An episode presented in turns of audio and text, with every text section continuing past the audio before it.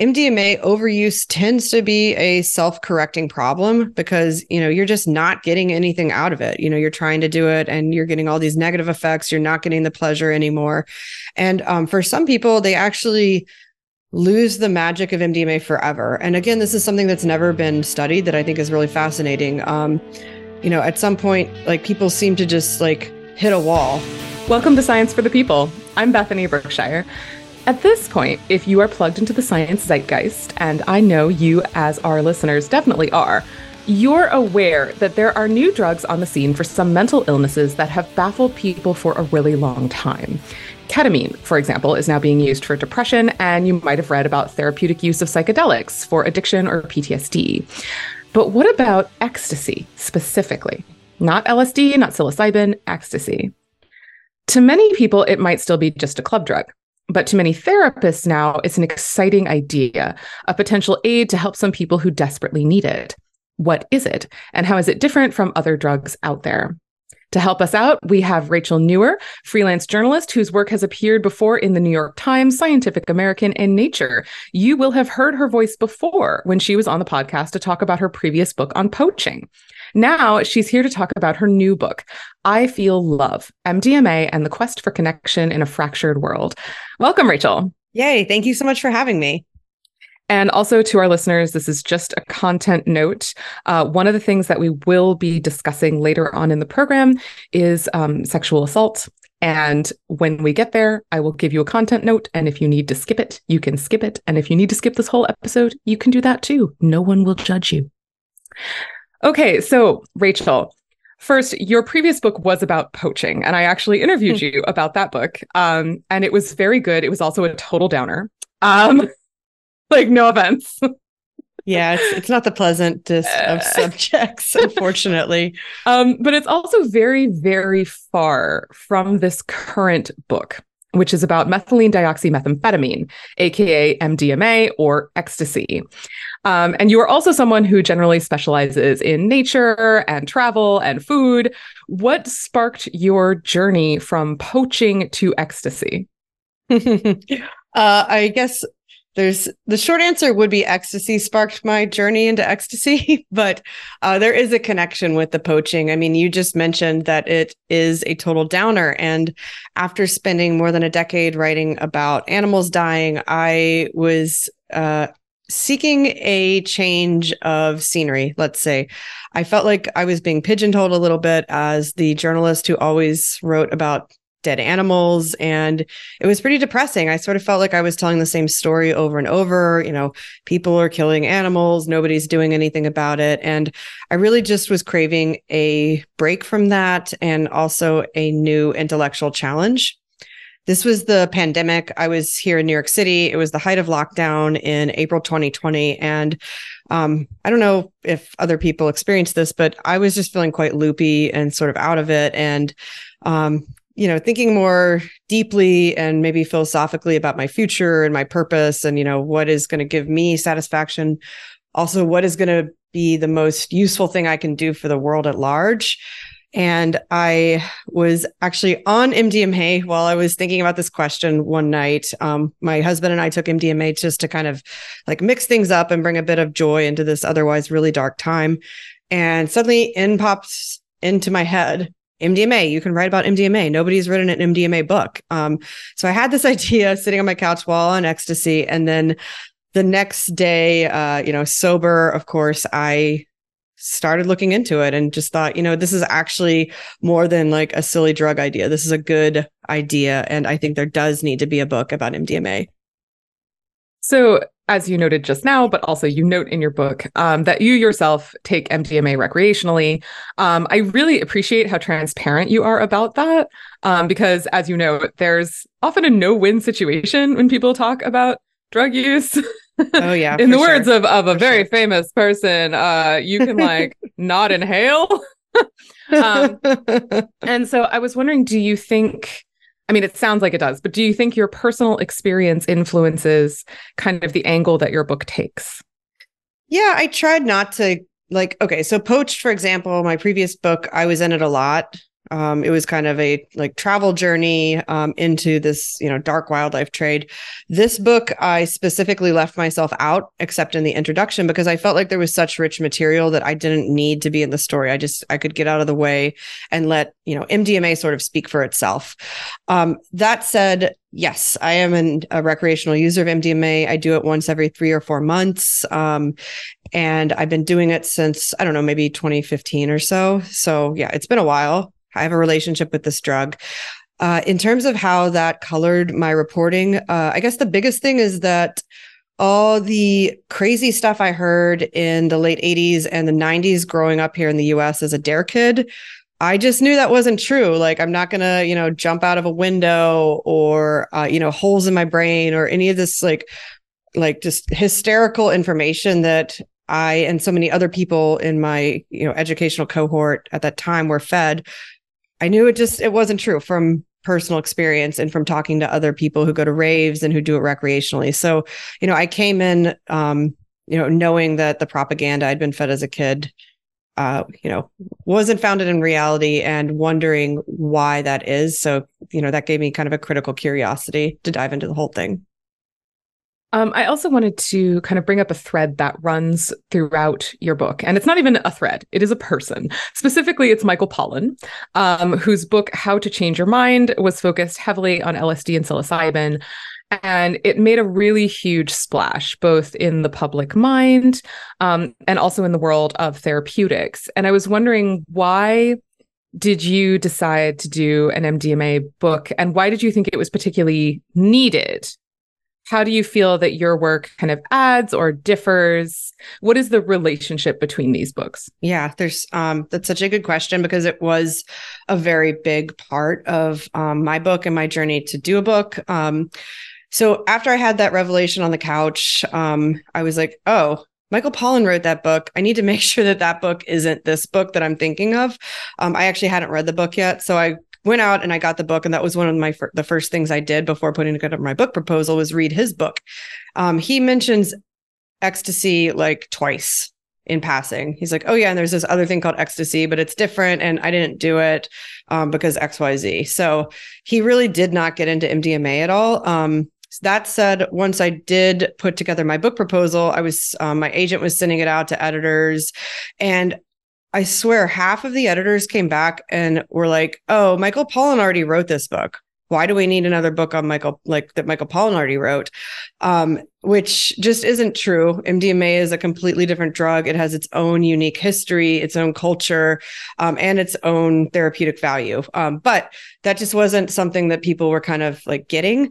Um, then in May 2021, I had already gotten like a dozen rejections on this proposal.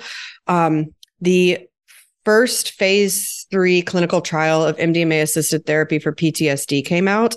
And I wrote about it for the New York Times. It was like a huge story. Um, all kinds of people were talking about it, including Michael Pollan. And suddenly editors were interested. They're like, oh, wait, there's something to this MDMA thing, which I was like, yeah, duh. But you know you can't like force people to get that before they kind of get it on their own. Um, and i really felt like mdma especially needed this treatment because you know it is unique in its clinical applications. It does have this great history. It does have all these amazing characters attached to it. But it's also almost certainly going to be the first psychedelic that is approved by the fda i mean it's going to the they're preparing the application right now for FDA approval of MDMA assisted therapy for PTSD. So, you know, assuming things go well, it's going to beat psilocybin, LSD, all these other things to the punch in terms of um, legal clinical use, which um, for those who haven't read Michael Pollan's book, it's almost entirely about psilocybin and LSD. Um, so as you mentioned, you've used MDMA MA rec- recreationally. And of course, you are not the only one because, as you know, humans have been finding ways to change their life experiences throughout history. and I mean, you know, we often talk about this as though it's a human thing. It is not a human thing.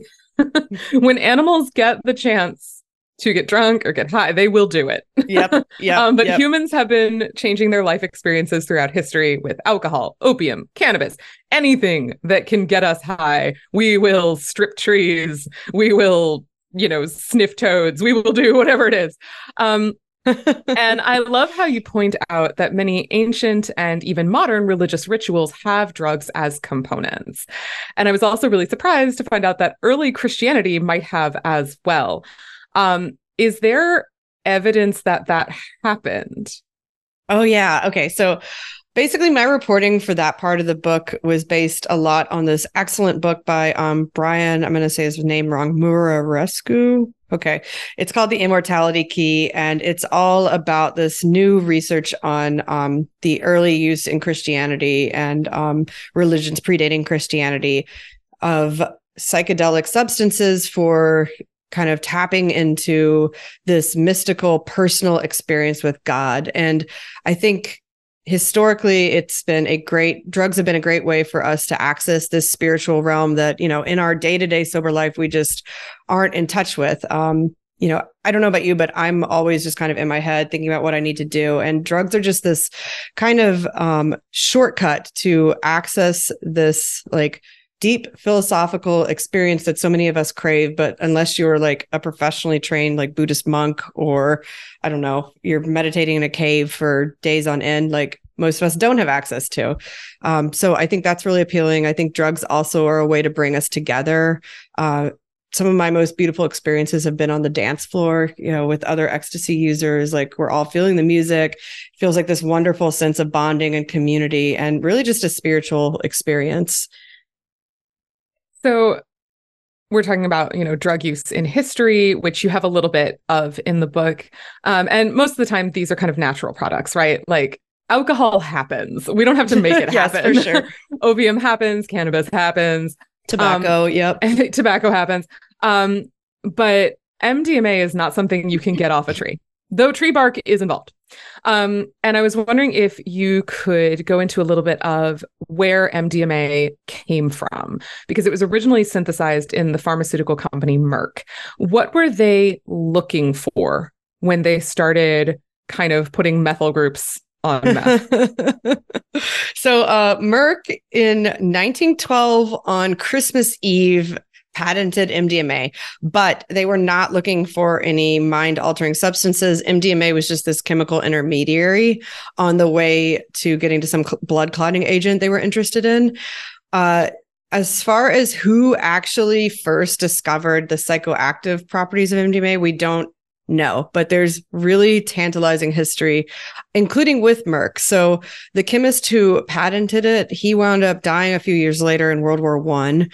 But then in the 20s, a new Merck chemist came back to it and he made these like cryptic um, notes in his little Merck journal or whatever, being like, this is a really interesting substance and we should like really check it out. But weirdly, it doesn't say if he was experimenting on rats, if he was experimenting in a petri dish, if he was experimenting on himself. We don't know. Um, the Merck archives are allegedly, supposedly open for journalists, for researchers. But when I reached out to Merck to try to dig into all this, they were very cagey. And then they eventually just stopped responding to my emails. So whether or not anyone at Merck actually discovered the psychoactive properties of MDMA is probably, um, you know, a mystery that um, will endure, or maybe um, if they let somebody into their archives, we'll get an answer in the future. Also, somebody who reads German. There's that. Yeah, there, there's that. Yeah, exactly. yeah. Um, but this is interesting because after Merck patented it, and then somebody came back to it in the 30s, um, this kind of launched a bit of a dark chapter in pharmacological history, in which a lot of scientists tested drugs on animals and people on behalf of the Department of Defense. And this is not just in Germany, though Germany is infamous for doing that. Um, this was also in in the U.S. And I was wondering what were what was the Department of Defense looking for? Yeah, so this is like a very unethical and shameful chapter of US history. The Americans, we were actually inspired by the Nazis, which is not a good look at all, who were doing experiments with people um, using mescaline, um, people in the camps, also fueling their pilots on methamphetamine to keep them going. Um, so the US saw this happening, and this is um, post World War II, the height of the Cold War, um, Americans were very concerned about Soviets or North Koreans developing some kind of like chemical mind controlling agent that they could use on um, US soldiers or citizens. So, uh, the US Army and the CIA were like, huh, let's develop our own chemical mind control program. Some of your listeners have probably heard of MK Ultra. That was part of it. That was the CIA's um, branch of it. So the CIA was really interested in um, developing agents, like individual people who could kind of be their puppets. The army was interested in finding some kind of chemical that they could drop over like entire populations and cause everybody to go crazy. So the US Army, we know in the 1950s, put MDMA on its list of chemicals of interest. Uh, what we don't know is whether the army actually gave it to humans, um, because in I think it was let's see, 1953. Just looking at my notes here. Well, sometime in the early 1950s, um, there was a guy named Harold Blauer, and he checked himself into a mental institution here in Manhattan, a really respected place. It was because, 1953. Ah, perfect. Okay. Mm-hmm. Thank you. Um, really respected institution because he was feeling super, super depressed. He'd just gone through a divorce and he was like, you know, I'm going to potentially hurt myself. I need to get some help. Um, what Harold did not know is that that institution had contracted with the U.S. Army to test a number of these new substances. MDMA was on the list, uh, but again, we don't know if it was um, tested. What Harold got was MDA, which is a related compound. Um, and as part of his quote unquote treatment, he was getting injections of this drug. And he was even telling his doctors, okay, whatever this is, like, I don't like it. I don't want it. And they're like, no, no, you really need to have this. They, you know, they never told him what he was actually getting. Um, and it wound up killing him. They wound up giving him a massive dose of MDMA, and um, a couple hours later, he was dead. They tried to write it off as a heart attack, um, but obviously it wasn't. And about 20 years later, in court, um, in a case his children had filed, the truth came up that he had actually been overdosed on this drug that he had, you know, been unethically given. Well, after that happened, um, the army backtracked. It was kind of like, oh no, this moment where they're like, we should have done um, tests on animals to test the the safety of these substances. So they're backtracking. They contracted with the um, University of Michigan to perform some animal studies, and we do know that at that time MDMA was given to lab animals. Um, it was found to be less toxic than MDA and some other compounds. Um, you know, no really crazy results or anything there. So whether or not MDMA was ever given to people as part of this really unethical army program is unknown. Um, I did find a doctoral student at the University of Michigan. He was in the um, chemistry department or pharmacology department, one of those, but he found out about his university's uh, history in this program and was just like horrified slash fascinated by what had been going on and really really wanted to know if mdma had actually been given to somebody he got way further in his foia process than I did with the with the army trying to get records. And he found a citation to a document that seems to be the potential smoking gun for proving that MDMA was used in humans. It traced back to experiments being done at Tulane University in New Orleans.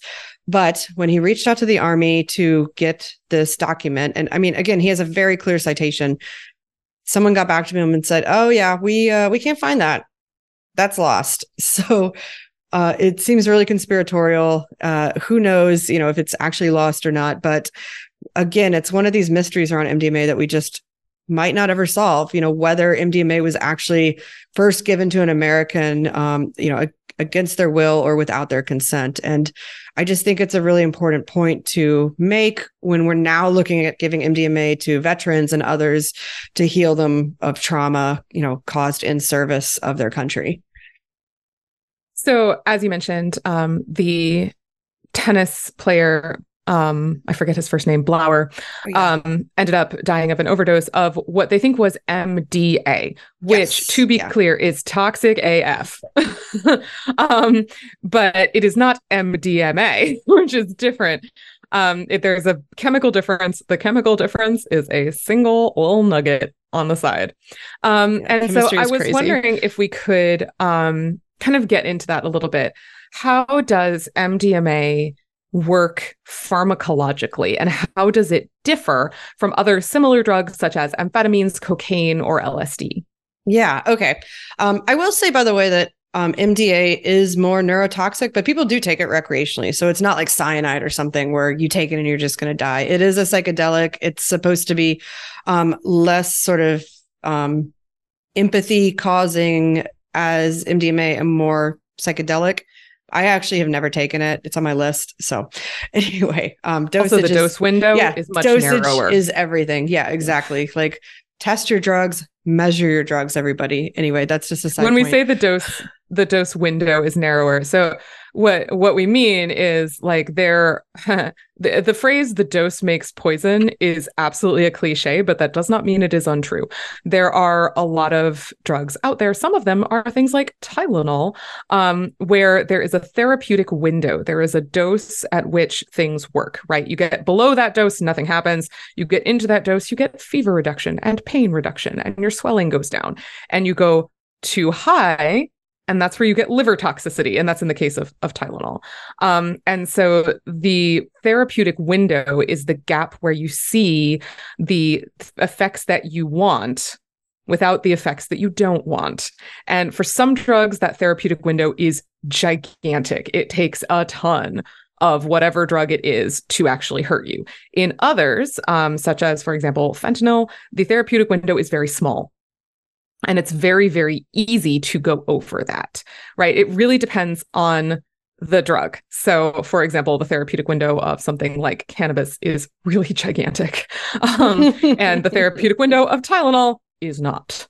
Yep. Um, but anyway, uh, therapeutic windows aside, what do we know about how methylene dioxymethamphetamine works?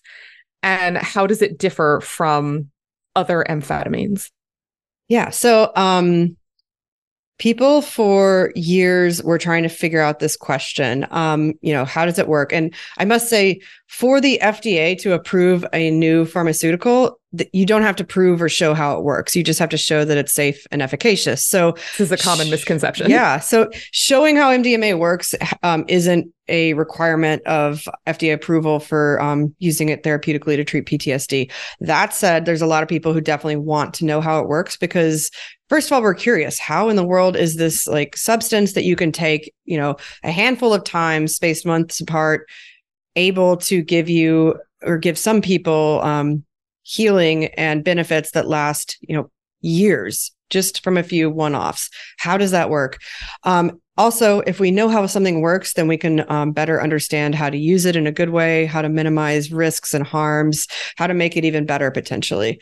Um, so for years, people were really focused on uh, the transporters, the serotonin transporters that MDMA binds to in the brain. So MDMA binds to serotonin transporters, um, and uh, I guess I'll back up here and say um, serotonin is a neurotransmitter. It's people describe it as sort of a jack of all trades. It does all kinds of things for you. It regulates um, mood, appetite, sleep, um, and neurotransmitters are just chemical messengers in the brain. Um, so MDMA primarily works on serotonin, this jack of all trade neurotransmitter, and it works by causing your neurons um, to not only leave serotonin in synapses so it's um, active for longer which is what ssris do.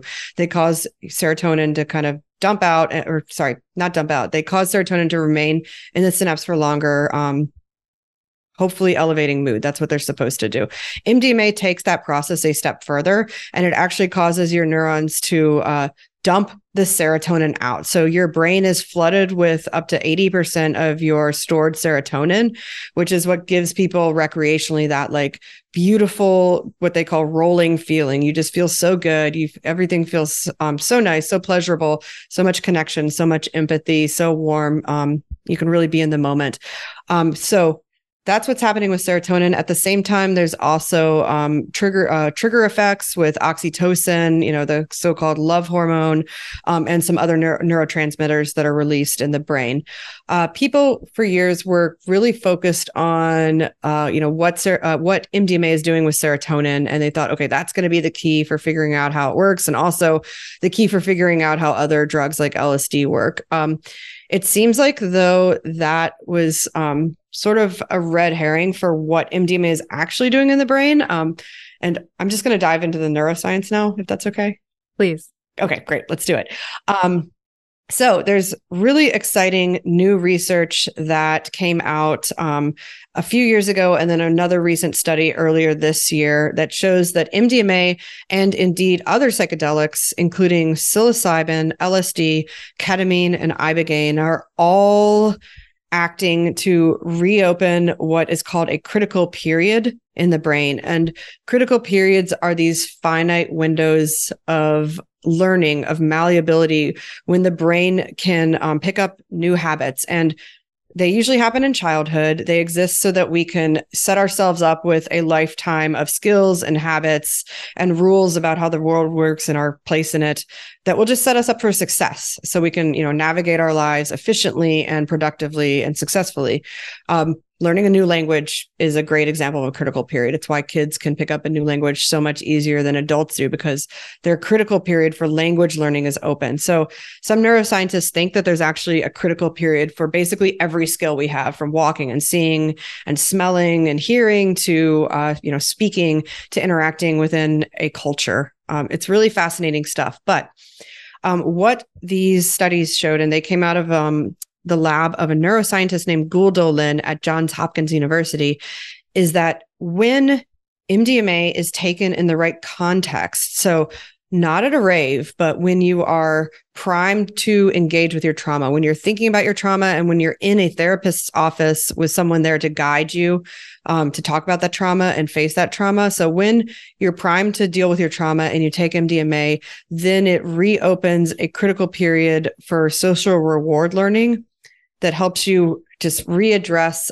uh, the the habits you formed around that trauma like you know being afraid of noises um, having insomnia telling yourself you're a monster or you know that you're guilty or somehow to blame all these maladaptive habits that have formed around your trauma and have become really intractable because your brain has literally changed. So that's uh, PTSD causes lasting changes in the brain. Um, someone with trauma has a very different brain than someone without. So the power of MDMA and these other psychedelics is that they actually allow you to go in and edit those connections and maladaptive habits you formed and come out with durable lasting effects um, to let you go forward with um, you know new understanding of yourself. You know i'm not a monster. I'm not guilty. Like i you know i was a victim. I couldn't help it. It's okay. You know i i feel empathy for others people. I feel empathy for myself um, you know, some people who go through these therapies say that they felt love for the first time. Uh, it's really powerful stuff. And it seems, if these studies are true, that all that the power of these molecules come down to this ability to reopen critical periods. Um, and you know, this hasn't been replicated. This has only been tested in one lab, um, and it was a mouse study, but it seems to track with what we know about you know people's lived experiences of going through psychedelic assisted therapy, what they say they they feel in the moment, um, how they subjectively say it works, and then the again the durability of the effects for some participants. Um, and the lab is really hoping that they can apply this finding to other therapeutic um, applications and not just uh, things around trauma, but for example, motor learning critical periods. So if instead of going into your therapy, you know, primed to think about your trauma and with a therapist there to talk about it, what if you instead went into a physical therapy session um, and you're a person who had just have a, had a stroke and you take MDMA? If you start doing uh, physical therapy while on MDMA, can you reopen a motor learning critical period and potentially regain the skills you lost because of your stroke? So that's actually the next experiment that this lab is hoping to do. And, you know, if they're right about um, basically set and setting being these things we can tinker with to reopen different critical periods, then it's just a really incredibly powerful idea and could open up a whole world of different types of healing. But to be clear, that that has not been tested yet because yeah, I can see some people yeah. getting yeah. really excited about that. Totally. Yeah, but they're they're gearing up to like, test it. They're yeah, they're trying to get funding to test it. It has not been tested yet. And also um, it would um, depend a lot on things like the site of your stroke. So for example, strokes actually cause, you know, brain cell death. And if you have brain cell death in areas that, for example, are in your motor cortex, there's no amount of like relearning that's going to regrow that stuff.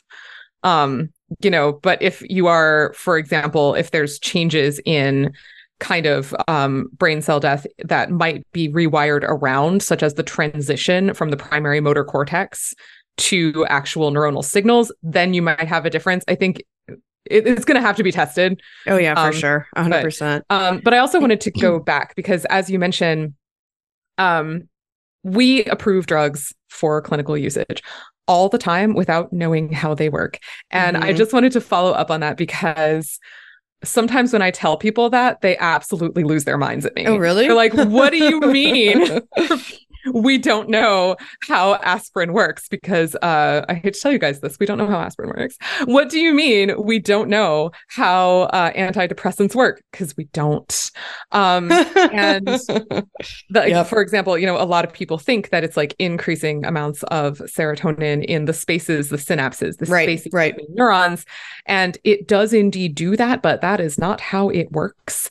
Um, and the the answer to that is we have it takes a very very long time to really get into the actual like nitty gritty understanding of what these drugs do and how they do it and most people don't want to wait the 40 years yeah, between literally, understanding literally. that a drug works and understanding why it works to save people's lives with it and there's pros and cons to this, right? You can end up approving drugs that do work, but also, you know, cause heart side effects.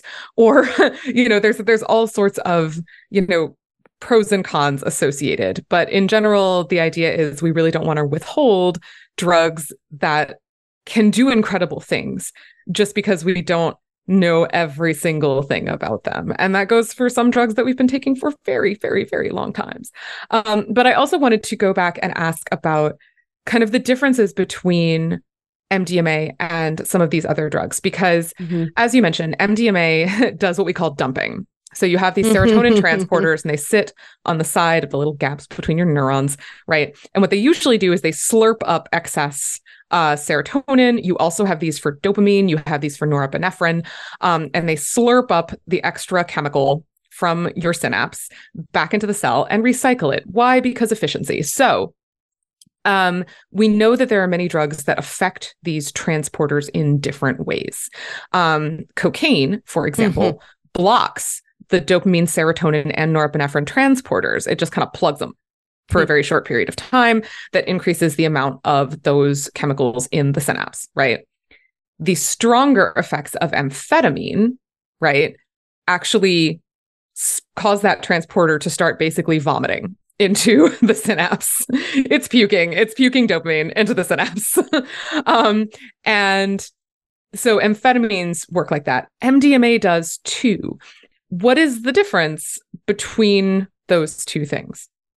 Honestly, I don't know. And I don't know that anybody knows. So in the um, Johns Hopkins trial I mentioned, Gül Dölen used cocaine as um, a control. You know, she wanted to make sure this isn't just something we're seeing across all mind altering substances. Uh, so she did not find that cocaine reopened this critical uh, period for social reward learning. And her theory about this is that cocaine induces basically plasticity all over the brain. And that's why it's so pleasurable and also so addicting. It's just this feeling of hyperplasticity all over the brain, whereas MDMA's plasticity is targeted. It's targeted in the areas um, for this critical period for social reward learning, or if she's right for motor learning or whatever. So it's almost like um, this really precise um, procedure that can be made using MDMA to target specific things versus cocaine, which is just like this hyperplasticity inducer all over the brain, really sloppy, like no precision whatsoever. Um, and just a side note, there are uh, labs that are trying to engineer the psychedelic part of psychedelics out of them. So to have an MDMA version that doesn't cause the mind altering effects that you can just go home and like take like an aspirin or something. And the fear there is that in the worst case, they might just be creating a new cocaine because it won't have that targeted effect that you really need to be a part of subjectively to do through practice or, you know, through um, goal oriented learning.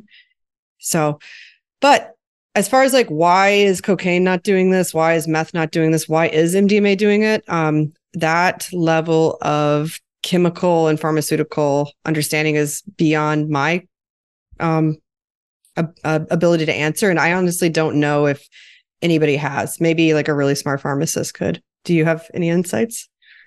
Um, I did actually just want to add though that um, we hadn't discussed LSD because oh yeah. um, MDMA is much more closely related to the amphetamines. That includes methamphetamine and just amphetamine. Yeah. Um, LSD, we group drugs like MDMA, LSD, and psilocybin into psychedelics because of their subjective effects, not mm-hmm. because of how they work. Yeah. Um, yep, so exactly. LSD actually also acts on the chemical messenger serotonin, but it does so by acting on different receptors. Um, and so we've been talking about transporters, which are the little things on the sides of your neurons that slurp excess stuff up. But you also have receptors, and those receptors are on the other side, um, though they can also be on the same side um, of your neurons, right? And the serotonin or dopamine, because there are dopamine receptors, or norepinephrine, there are norepinephrine receptors. You have a lot of receptors. Your membranes are busy. Um, the serotonin can bind to those receptors and it's kind of a lock and key mechanism where it binds and depending on which lock it binds in that receptor can have different effects. And i say depending on which lock because serotonin is into diversity. We know that there are 14 different serotonin receptors. We hypothesize that there are 21 um, possibly even more than that. Like, let's not get ahead of ourselves. Um, and LSD in particular acts on a few of those receptors. Um, and what's really interesting is that some of those receptors are actually really closely related to the receptors that are acted on by anti migraine medications. Um, LSD is much more closely related in terms of its actual effects to um, anti migraine and some anti epileptic medications. Um, so pharmacology is complicated, but I did want to come back to the question of plasticity um, because you're talking about this radical plasticity, but you also note in the book that it is not neuroplasticity. And I was curious as to what exactly that meant. Oh, okay. So are you talking about the plasticity of plasticity? This metaplasticity. I, I honestly I didn't yeah. get it, so I'd love okay. some clarity. Okay, so um, yeah, I mean, uh, first of all, my background is in ecology. So all of this neuroscience stuff is completely new to me. I literally read neuroscience textbooks before writing this book and spent hours on Zoom um, going over this with Gül Dölen, that neuroscientist, and like fact checking with her. Um, so I might not be the best person to get into the nitty gritty of the neuroscience, but here we go. Um, so plasticity is just the ability of neurons to make new connections. Um, you know, lots of drugs do it. Cocaine does it. Um, it's why, again, people think it's so pleasurable.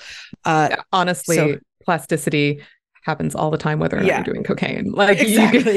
yeah. plasticity is your brain changing in response to its environment, and sometimes that environment is cocaine, and sometimes that environment is breakfast, and like, yeah, your brain it's changing all the time that's beautifully put. Thank you. Um, so what we're talking about here with the psychedelics is uh, the ability to induce the plasticity of plasticity, metaplasticity, as Gül Dölen calls it, which is just the um, ability of the brain to uh, go into these original critical period learning periods and change. Um, yeah, it's really hard to explain. okay. So um I did want to we, we got to move on because we only have so much time. Um I did want to go on to a little bit more about MDMA um and whether or not it is habit forming because of course we know that methamphetamine very habit forming, also dangerous.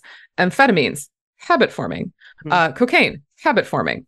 Uh, LSD, not habit forming. Yep. Um, MDMA does also does not appear to be super habit forming in humans. So there are plenty of studies that show that rats will self administer MDMA. So when we go to study um, drugs of abuse, right, drugs that are considered to be potentially addictive. Um, and I say this as someone who has a PhD in pharmacology, who studied this for my PhD. We do something called drug self administration, which is basically you ask a rat, you give a rat a lever, and if the rat presses the lever, the rat gets Coke.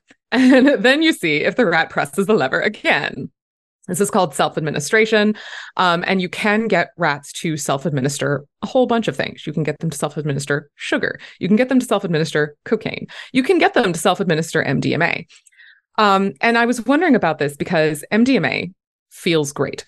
It feels wonderful. It gives you this amazing feeling of love, but it also doesn't divorce you from yourself, mm-hmm. right?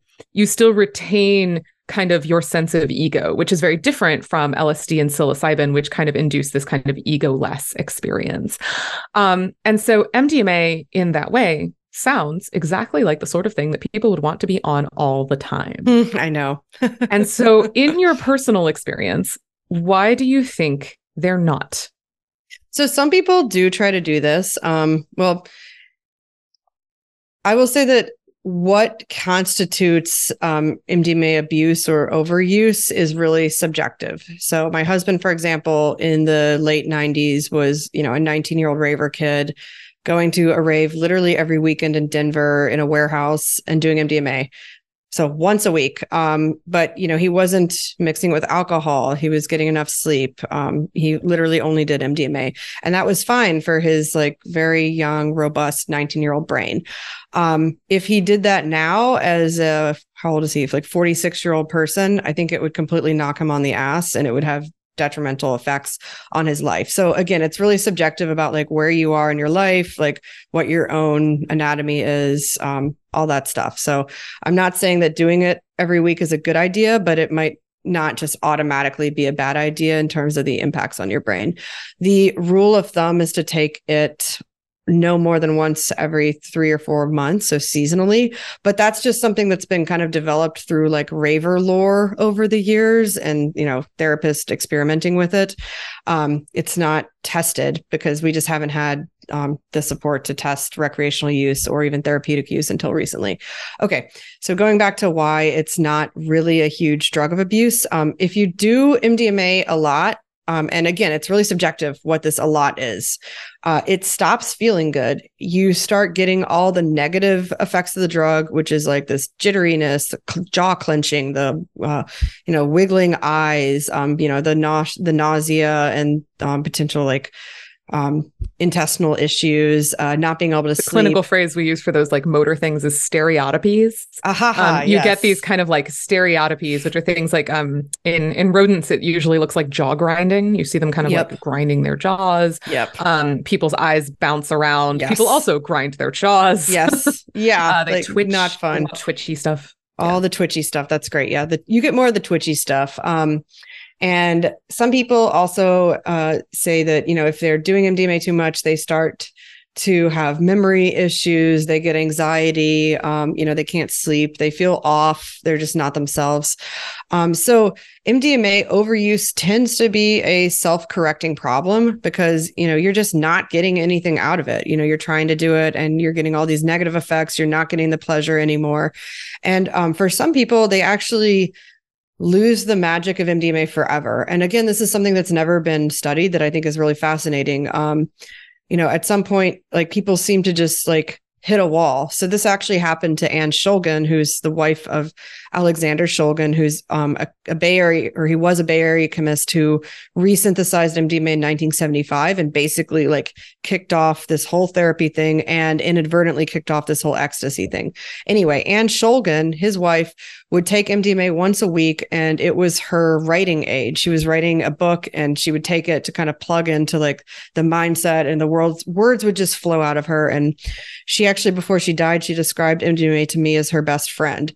Um, well, she lost her best friend because she took it so much. Um, she lost the magic of MDMA. She was getting only the negative side effects. And she literally waited like 10 years at one point and then retook MDMA to see if she could regain that magic. And it it still it was gone it was just gone so some people can wait after you know taking too much mdma and losing that magic and they can get the magic back and some people just can't and we don't know why there's a difference there. Um, but that's really why it, it's not this um, not something like cocaine or meth um, because it just doesn't have the same appeal as far as um, addiction forming patterns of behavior. So I'm going to skim over a bunch of the history, which you go into very in depth um, in the book. But after the synthesis in 1912 in at Merck, um, it kind of disappeared. It emerged again in the 1930s, and then um, chemists began to make it again in the 1970s. Um, and it very, very quickly began to be used in therapeutic settings. Um, and what was really interesting is that that followed uh, once the therapeutic stuff began, there was a kind of large growth in recreational use. And so the more recent past of MDMA, like LSD and similar psychedelics, has been a lot of regulatory crackdowns. And this is interesting to me because we know, for example, that legal crackdowns on things like marijuana and cocaine were a lot about who was seen as doing those drugs, specifically people of color right? There was a very strong thread of racism in the scheduling of cannabis and the scheduling of cocaine. Um, but MDMA and LSD do not have that aura around them. They are kind of big for white people. Why did they end up targeted by these regulatory crackdowns. Hmm. So these are um, two different reasons, but related storylines. So LSD was targeted because it was being used by the counterculture, by the hippies who were opposing the Vietnam War and basically threatening, you know, those in power at the time. So you know, you can't make um, you know political demonstrations illegal, but you can make this drug illegal and thereby target your political enemies, which is what happened with LSD. And that's why we got the Controlled Substances Act of 1971, which criminalized LSD and, you know, a number of other substances, including MDA, that, you know, one that killed Harold Blauer that we were talking about earlier, that's related to MDMA, but not MDMA. Um, because MDA was made illegal, um, you know, at this point, uh, it wasn't in the therapeutic community yet. Um, Shulgin synthesized it in 75, but there are records from the early 70s that indicate that probably just some really smart chemists who were making drugs for recreational users figured out that they could just um, you know add you know, a, an extra molecule here or there and make MDMA, add that extra methyl group to make MDMA from MDA. And this way they could get around the scheduling of 71 for MDA and still make money legally. Um, and we know that because there are some records of seizures of what police thought were MDA, but was actually MDMA from like 71 in, um, in Illinois. And then there was a lab raid in Tennessee, for example. So we don't know anything about those chemists or who their customers customers were, but it, that's really fascinating that, you know, the scheduling of LSD and MDA led to MDMA slowly, you know, percolating up in the recreational scene. Um, anyway, why did MDMA get cracked down? Okay, so after the Controlled Substances Act came on came up, um, drug use became this really easy political scapegoat. You know, you could point to those, um, you know, those crazy hippies undermining society and like, you know, uh, yeah, threatening our children or whatever as a way to get political support. Um, this was the height of the drug war. You know, uh, Timothy Leary, the LSD professor from Harvard, became, you know, public enemy number one. Um, just a really really crazy time full of misinformation. And as MDMA emerged on the scene in the mid 70s, and then, you know, very quietly at first spread among therapists, but then broke its way into the recreational scene in the early 80s, um, it was emerging at this time of um, drug uh, persecution just fervent war on drug mentality. So basically, the DEA, which had been um, recently rebranded from an earlier institution from the 20s, was just like hot to schedule anything that that was a mind altering substance. Like it was just this knee jerk reaction of like anything that is a mind altering drug that's not alcohol or or tobacco has to be you know scheduled like no good um, so when MDMA finally came um, onto the radar of the DEA, like their reaction was just, of course, Schedule One, like dangerous, dangerous substance. Um, and there was also a um, an unfortunate incident where MDMA's neurotoxicity was conflated with that of MDA, which, as we talked about earlier, is way more neurotoxic. Um, so uh, this became like inter- our national news. You know, MDMA is going to like uh, you know, melt all of our brains and, you know, kill these recreational users. And um, that's that's why I wound up getting scheduled. Um, and you didn't mention this specifically, but what I found really fascinating um, in this book is that there are a bunch of major characters um, in this book. Uh, some of them are people like Rick Doblin and Michael Clegg.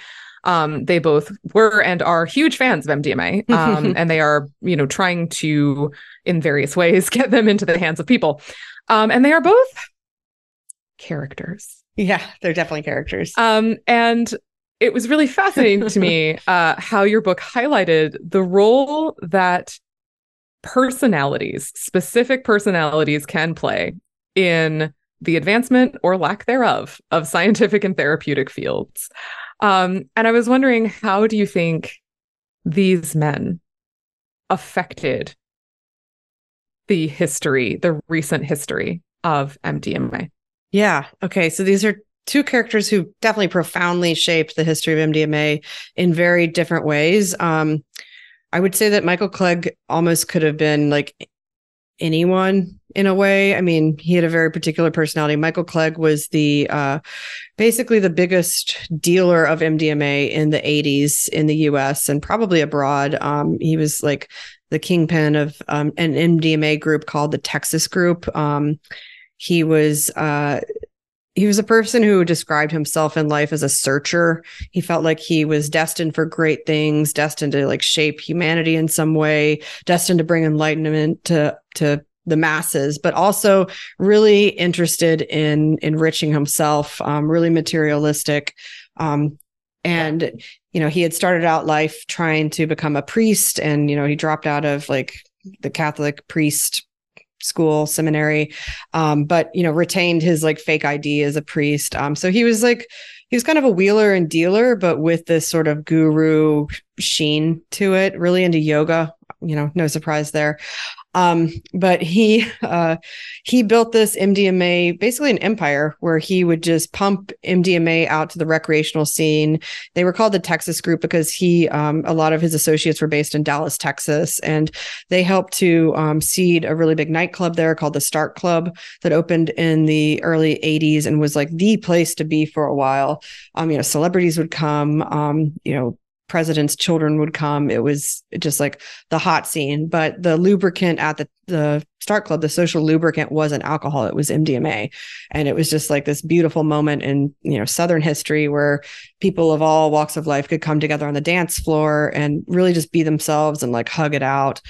Um, so Michael Clegg, his role was introducing MDMA to the recreational scene, but also catching the DEA's attention because he was just so um, out there. You know, he just he was not like containing himself. He was trying to get MDMA as much attention as possible and into as many hands as possible, um, and that's why the DEA noticed. Um, but again, you know, this this kind of could have been anybody. Like somebody, it was inevitable was going to come along and like push MDMA hard and catch the attention of the government. Um, you know, in that way, I would not call Michael Clegg extraordinary or special. He was just like a guy who wanted to get rich and also like had a really big ego about like his place in the world and like you know Excuse what me, his how dare you not call him special? He was meant Yeah. to change the world. Sorry. Yeah, Michael, if you're listening to this, like it really hurts my feelings that you wouldn't talk to me for this for the book. But anyway, yeah, no, he yeah, he just seems like a piece of work. I mean, like just the words people who worked with him used to describe him, it was just like liar, fraud, like laughing stock, like, you know, not not well liked by his former associates who he actually wound up turning into the DEA and getting, you know, sentenced to federal prison. Um Okay, on the flip side of that, we have this guy, Rick Doblin, who you mentioned, who I really do think is a very unique personality. And um, if it weren't for this person, I really don't think we would be where we are today in terms of MDMA assisted therapy making its way for FDA approval. Um, so Rick Doblin was um, a Jewish kid raised outside of Chicago, and he grew up with tales around the dinner table of the Holocaust. And he developed this mentality where he felt like at any moment, like all the people around him could just go crazy and start like murderously killing everybody. And he really wanted to find a solution for um, not just the suffering of the world, um, but also this human tendency to otherize people, you know, to, you know, you're part of this ethnic group, I'm part of that one. You have this religion, I have that. You're from this side of the, you know, border, whatever. Um, to show people that, you know, we're all made of the same stuff, that we have more in common than different. Um, so Rick was looking for a way to do this and he stumbled upon MDMA and, you know, found found sort of an answer in this molecule that it's you know like we were talking about earlier a way to like cut through the um the the normal chatter and distraction of life and of you know labels and boxes we put ourselves in that we put other people in and really um you know just kind of lay bare to people like that just really basic messages but but messages that are profound that you know connection and love are um, the stuff of life, the things that matter, that we do have more in common. Um, you know, that we're all just, you know, trying to have a good life, make our way in this world. Um, so Rick's idea was okay, you know, we can use MDMA for for therapy, for making people better, but we can also use MDMA to enhance what he called well people, um, people who don't have a mental health diagnosis, but who just want to like um, you know, the, explore themselves to strengthen and deepen their relationships with themselves, with loved ones, which with humanity, with the planet, etc. Um, Rick heard about the scheduling of MDMA in um, 1984. He knew that this was an impending thing.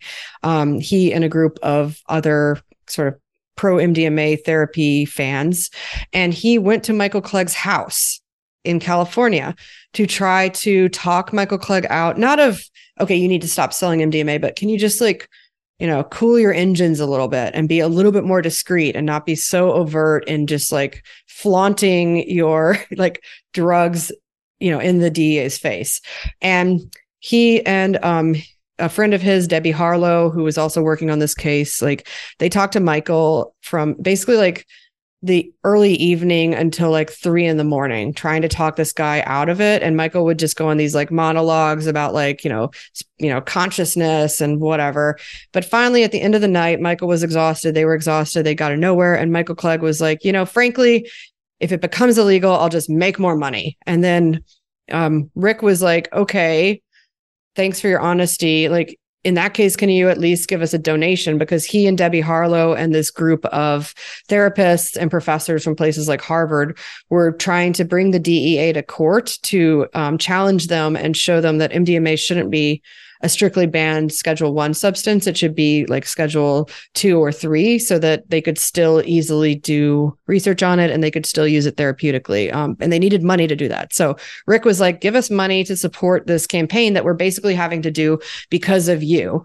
Um, and Michael said, okay, you know, I'm not going to give you any money, but what I will do is give you a donation of MDMA for the cause, and then you can sell it and make money to fund your court case. Um, I think my favorite thing about this is that he didn't actually give it to them; he just gave them a discount. Yeah, well, he gave he gave Rick like a certain number of pills for free, but then he also gave him a discount on like he's like, okay, that's your cap. Now you have to like buy this wholesale MDMA from me. Um, but yeah, so Debbie was like, absolutely not. This is a horrible idea. We're not going to align ourselves with this like drug dealer who's basically the reason we're here in the first place. But Rick was just really pragmatic and was like, no, like I'll do anything I can to like forward the MDMA cause. I will take these drugs and I'm going to like sell them and use that money to fund this court case. And um, that's what Rick did. And it really caused divisions with him and Debbie and him and like the other people working on this case. Um, so fast forward, they did take the DEA to court, um, and they actually, this is crazy, but they won the case. The judge sided with Rick Doblin and his associates and said, you know what, you're right. MDMA does have clinical applications. You've you've proved that through all the testimony from therapists. Um, so therefore, it can't be a Schedule One substance, which is defined as having um, no currently accepted medical value. Um, and he's like, it should be a lower schedule. Um, but because uh, of just like fiddly bureaucracy and the type of case this was, they the DEA didn't have to abide by that judgment. They just it was basically an, a suggestion for them. So they were like, whatever, we're not listening to you. You're clearly brainwashed. We're going to do what we wanted to do the whole time and schedule it anyway. So MDMA was scheduled on schedule one, strictly banned substance. Um, but to bring it all back to Rick Doblin, um, basically everybody gave up at that point and thought, okay, this is a lost cause. There's no like clawing this drug back. Um, it's just going to be something we can never use again. Um, Rick Doblin was just so obsessed and hard headed that he just kept going and like nobody believed he could do it, but he formed a nonprofit group called um, MAPS, the Multidisciplinary Association for Psychedelic Studies. Um, and they've been the leading force for bringing MDMA back into the light of scientific and social respectability since then. Um, you know, just trying to get the clinical trials going. And um, I guess Rick's stroke of genius here was to work within the system instead of trying to like advocate outside of the system for change. He basically went to Harvard and got a PhD and figured out like how to work within this extremely complicated bureaucracy that is the DEA and the FDA and other branches of federal government to like okay, how do you actually do clinical trials with a schedule one substance? Like, what is the paperwork I actually need to do? What is the permissions I actually need to get? And just like has been like doing that for almost 40 years now, which is like kind of crazy. So as you mentioned, Rick Doblin founded this group called MAPS, which has worked very hard um, to promote the therapeutic use specifically of MDMA. Um, and this is where we're going to put in our content warning um, about mm. sexual abuse. And if that's not cool with you, skip the next five minutes and come back, or just skip entirely. It's cool. I don't judge. Um, so, one of the things that ended up happening um, is that the thing is, drugs like MDMA, as well as other psychedelics, can make people very vulnerable. Um, and so there have been issues of sexual abuse between therapists and their patients. Um, and this has caused a massive issue, um, both in the media and also within the movement to use MDMA in the clinic. Um, how has this changed kind of the movement. Has it changed the movement? Should it change the movement? Yeah definitely. Um so i will say this isn't a new problem. So back you know when mdma was still legal um and even after it was made illegal and was still being used in underground therapeutic practices, there were cases of therapists, like well known therapists, being brought to court or sued by patients for um, sexual assault while they were under the influence of MDMA. So one of the really respected therapists who testified at the DEA court case in 1985, he later lost his license for um, for abusing a patient sexually. Um, so this is a an old issue, but um, you know it's one that continues to plague the field. And I should also say that this isn't an issue that's unique to psychedelic assisted therapy. It is not um, no. at all. Yeah, like pay, uh, therapists abuse their patients a lot. Um, it's more prevalent than you th- than you'd think. I think it's I cite this in my book, but it might be like one out of ten have said that they've had sexual relations with a patient, and that's just therapists who are admitting to this. So you know, it's really a big problem, um, and I think it's like just a problem of being human. But when psychedelics are added to the mix, things get even worse. Um, because, like you said, people are vulnerable. People are in this open state. And one thing that Gül Dölen at Johns Hopkins warns is that this could actually re-traumatize them in a way that like leaves them in a much worse place. Because think about like laying there with your critical period open, your your neurons are ready to reform new habits and like learn new things, and then you're violated. Um, you know, that's going to be a whole new level of trauma that is just like much much worse than if you had been sober which is still absolutely terrible and not acceptable. Um, so in more recent trials uh, there has been one case of sexual abuse. This was in the phase two trial that maps was sponsoring. Um, and one just to back up for a second one thing that happened um, in deciding how to design these trials um, years ago as a sort of, um, I guess, a guardrail against sexual abuse happening is to assign a two person therapy team to each MDMA assisted therapy subject. And that team has to be um, at least a man and a woman, or, you know, to it's supposed to bring kind of balance like the male and the female energy or whatever but also a check you know having like a woman there in the room to make sure or you know a man because women can abuse patients too. Um, but that doesn't always work as we saw in the phase two trial. So this was a husband wife team um, in vancouver and um, they didn't abuse sexually abuse this patient when she was under the influence of mdma but after she wrapped up her sessions um, they kind of kept her on as like a helper in their house like doing things for them. It's very unclear. And um, they the man in the really the man of the therapy team wound up sexually abusing her for months on end before she escaped. Um, and this uh, it did explode into the media i think two years ago. It was while i was writing this book.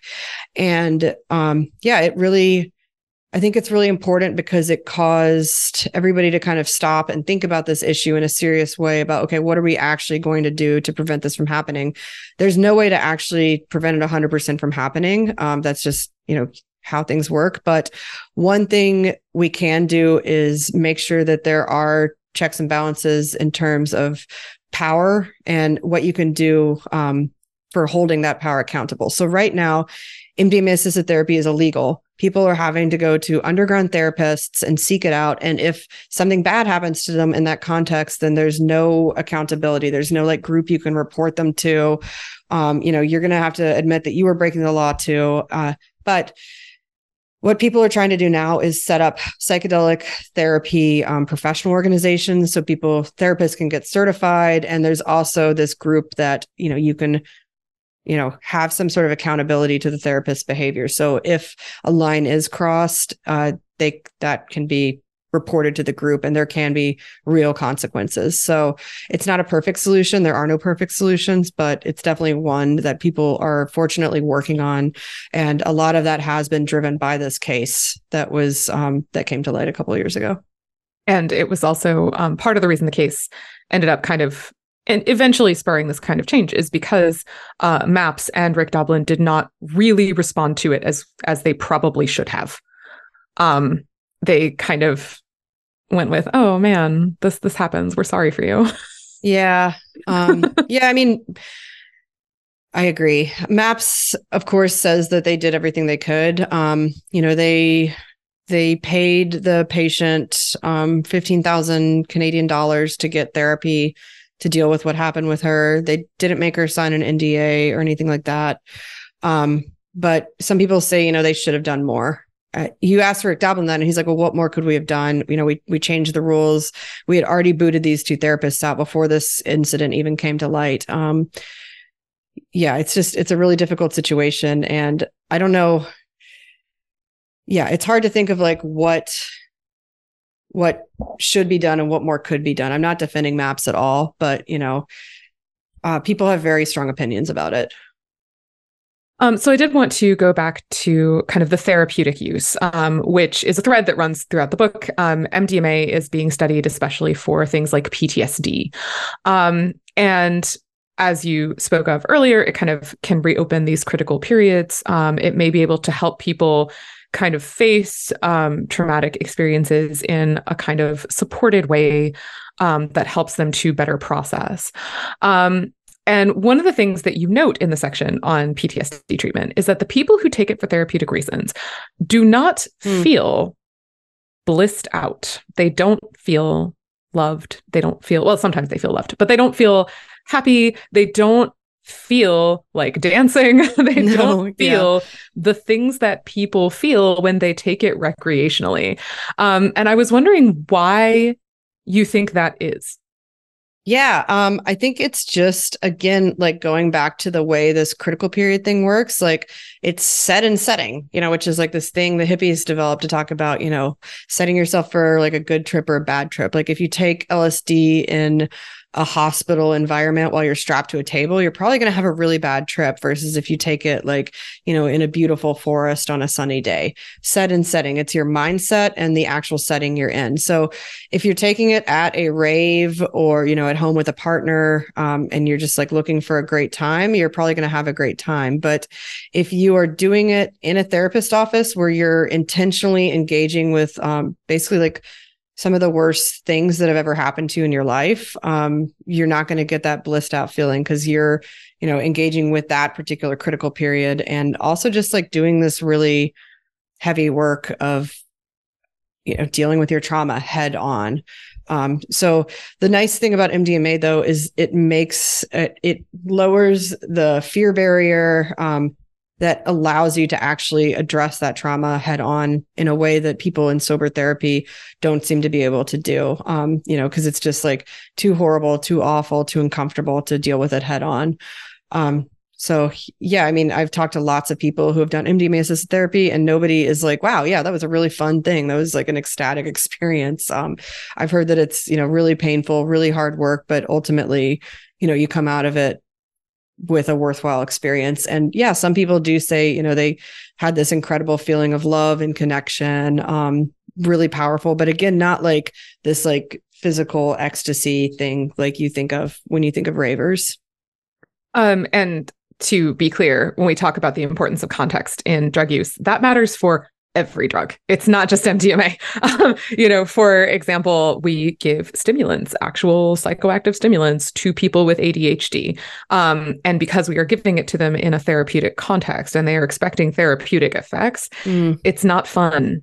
It is, in mm-hmm. fact, for many people, the opposite of fun. Um, and so the importance of context just cannot be overstated. Um, and you know, the same is true of alcohol for example, people who have mm-hmm. alcohol in negative contexts are not going to enjoy themselves. Um, and so, you know, context with drug administration is just really, really important. Yeah, it's a really um, great point.